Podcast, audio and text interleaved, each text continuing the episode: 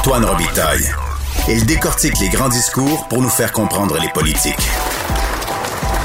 Là-haut sur la colline. L'annonce de Véronique Yvon, selon laquelle elle ne sollicitera pas de nouveau mandat, a suscité vraiment un concert d'éloges, notamment de la part de ma prochaine invitée, c'est Marois Risky. Bonjour. Bonjour. Député libéral de Saint-Laurent. Marois, vous écriviez hier sur Twitter que siéger et travailler avec Véronique Yvon a été un immense honneur. Vous avez parlé d'une femme intelligente. Euh, peu de femmes sont honorées au Parlement aussi, aviez-vous tweeté. J'espère que nous trouverons une façon digne de reconnaître l'apport de Véronique.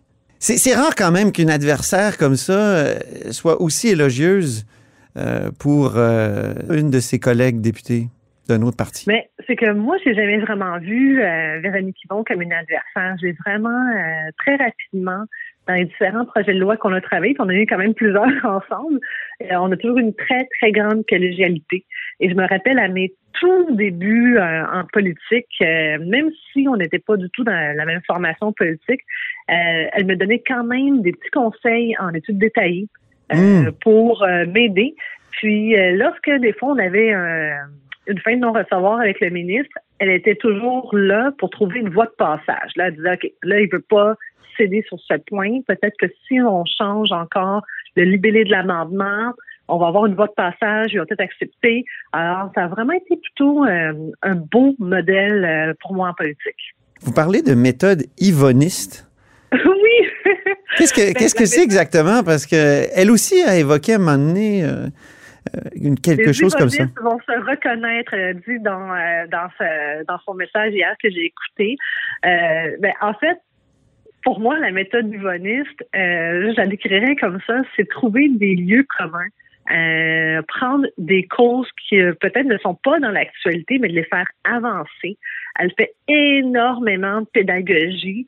Euh, puis elle rassemble, peu importe la couleur politique euh, des gens, elle les rassemble, puis elle est vraiment pas dans le but de marquer le point, mais plutôt, je dirais, de marquer le pas, de faire avancer la cause, de faire avancer la société.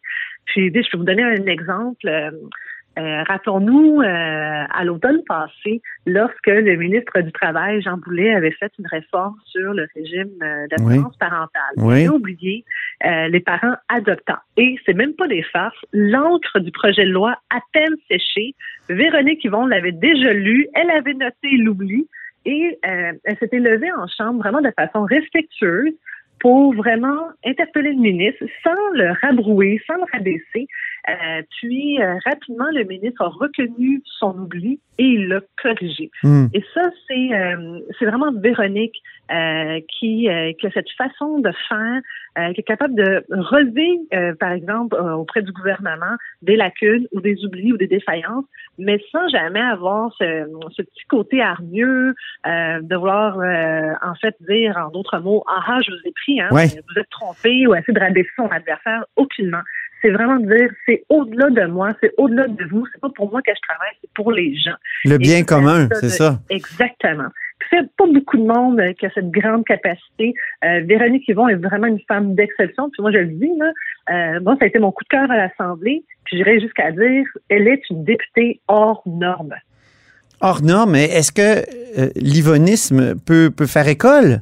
Est-ce que ça, peut?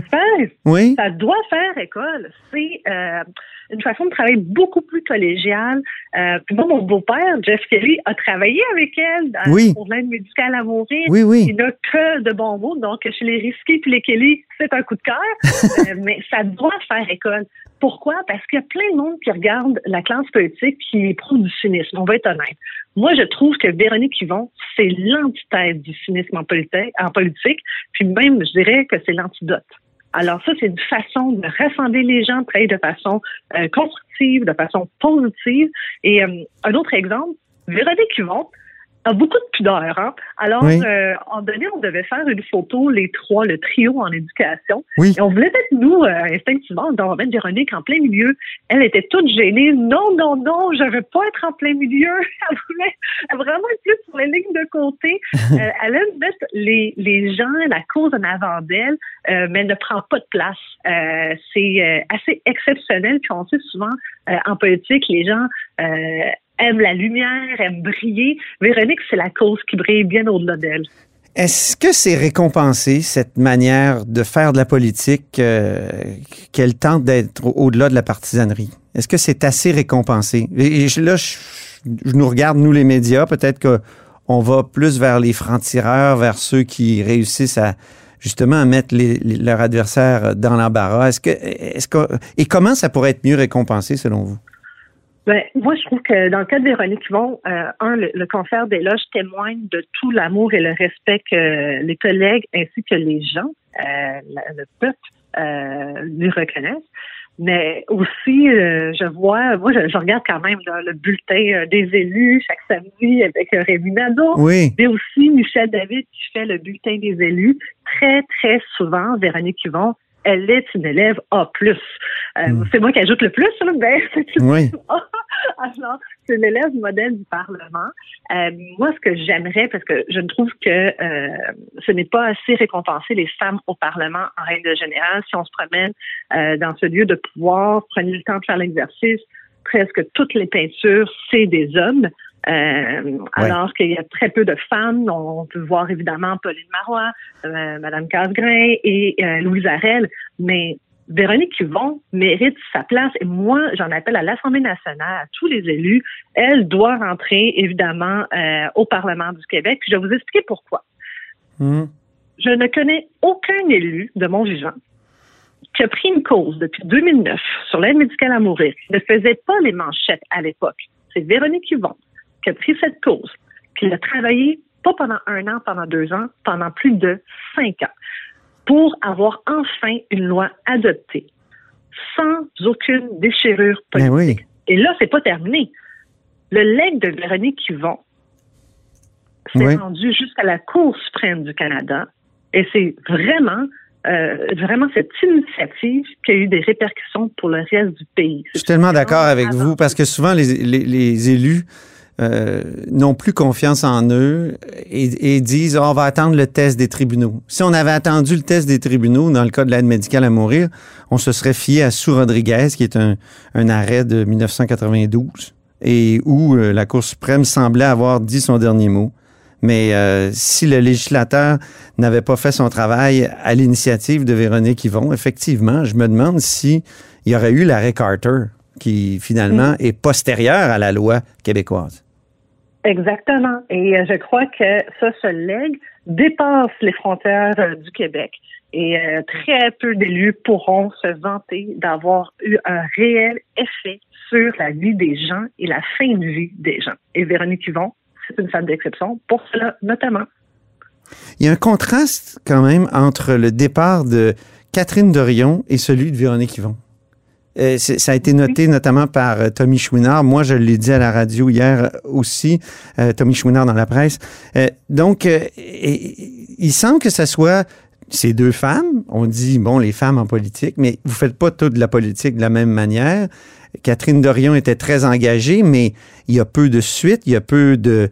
elle n'était pas studieuse, euh, elle, faisait des grands coups, des grandes déclarations, mais ça s'est pas suivi d'une volonté de...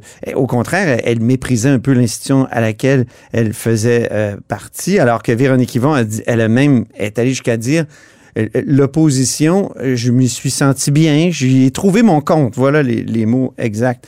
Est-ce que vous constatez ce, contraste-là entre deux façons de faire de la politique euh, qui qui sont pas habituelles ni chez Catherine Dorion ni chez, chez Véronique Yvon?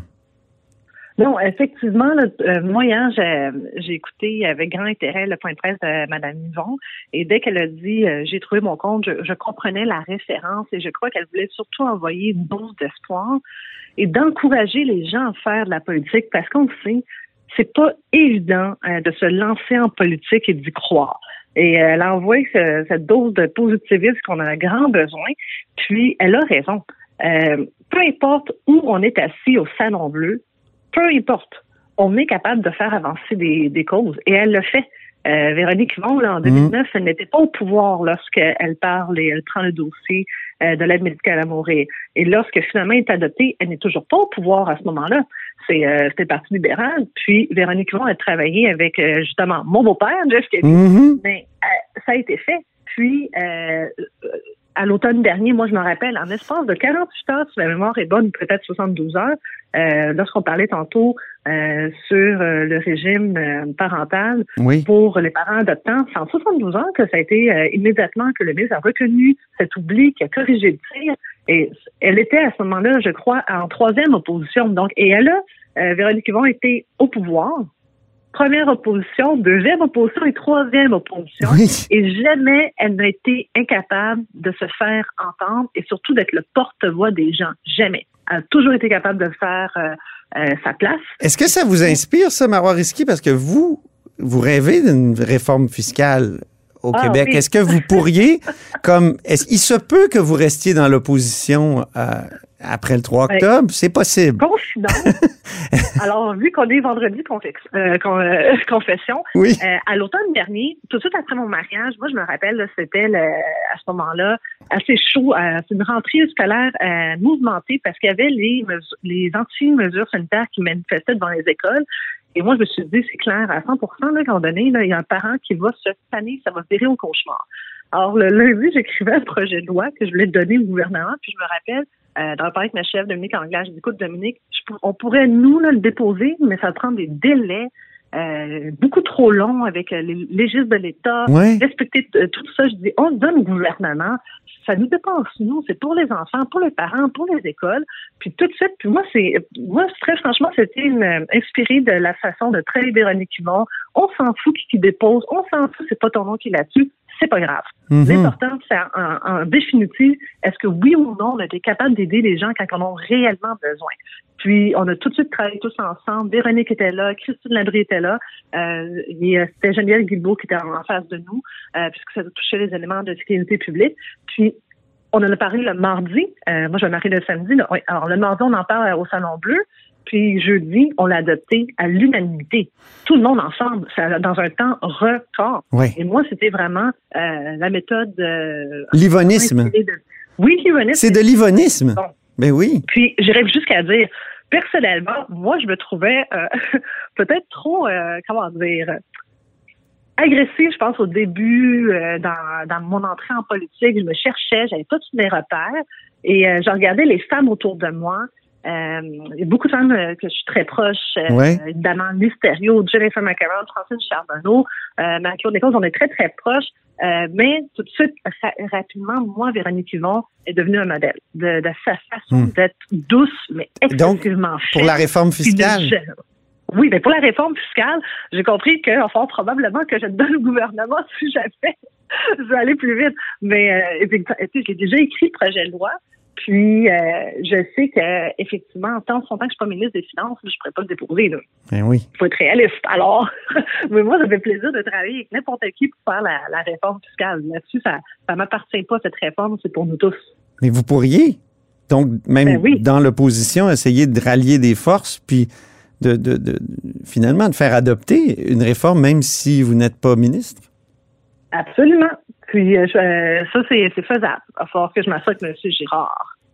Parlant de, finances, vous faites une clinique d'impôt actuellement, Marois. Vous m'avez dit, je vous, je, vous, je vous interromps, là, je suis désolé. Je suis désolé aussi pour vos commettants qui sont euh, à la recherche de vos précieux conseils d'avocates fiscalistes. C'est quoi une clinique d'impôt exactement? Puis racontez-moi votre meilleure anecdote de clinique d'impôt. Ben, moi, euh, ben, la clinique d'impôt, j'avais commencé euh, ça à l'Université de la Floride, après ça à l'Université de Sherbrooke, et quand je suis devenue élue, je voulais continuer. Puis, au fond, euh, les gens viennent faire leurs impôts gratuitement, puis on leur montre aussi euh, comment faire leurs impôts pour que l'année prochaine, euh, je les revois pas, en d'autres mots, pour qu'ils soient autonomes, puis qu'ils apprennent aussi à conserver les bons reçus, poser les bonnes questions, pour savoir est-ce que j'aurais dû cotiser à mes réels cette année, puis souvent disant avoir su, j'aurais dû un meilleur retour d'impôts. Mmh. Alors, c'est vraiment ça, on fait ça une fois par année. là, depuis que je suis j'étais avec le Carrefour Jeunesse Emploi à Saint-Laurent, et les gens viennent euh, avec euh, tout, tout euh, ils viennent toujours avec leur papier. Le meilleur anecdote. Oui. ça, c'était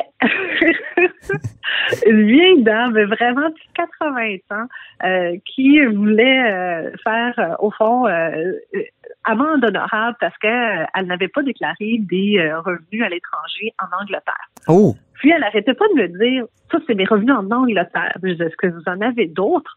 Elle dit, en Angleterre, j'en ai pas d'autres. ben, elle précisait en Angleterre, j'en ai pas d'autres. Est-ce que vous en avez d'autres à l'extérieur de l'Angleterre? Elle dit, mais la Suisse, ça compte pas! elle m'avait tellement bien ferré. 82 ans, la Suisse ne compte pas. la Suisse, ça compte jamais pour les impôts. Merci infiniment, Marois Risky, pour cette anecdote savoureuse, puis pour euh, ce bel hommage euh, à, à, Véronique Yvon et, je dirais, à l'ivonisme. Oui, bonne journée. Bonne journée, au revoir. Et c'est ainsi que se termine La Haut sur la Colline en ce vendredi. Merci beaucoup d'avoir été des nôtres. N'hésitez surtout pas à diffuser vos segments préférés sur vos réseaux. Ça, c'est la fonction partage. Ça aide l'émission à se faire connaître. Et je vous dis à lundi.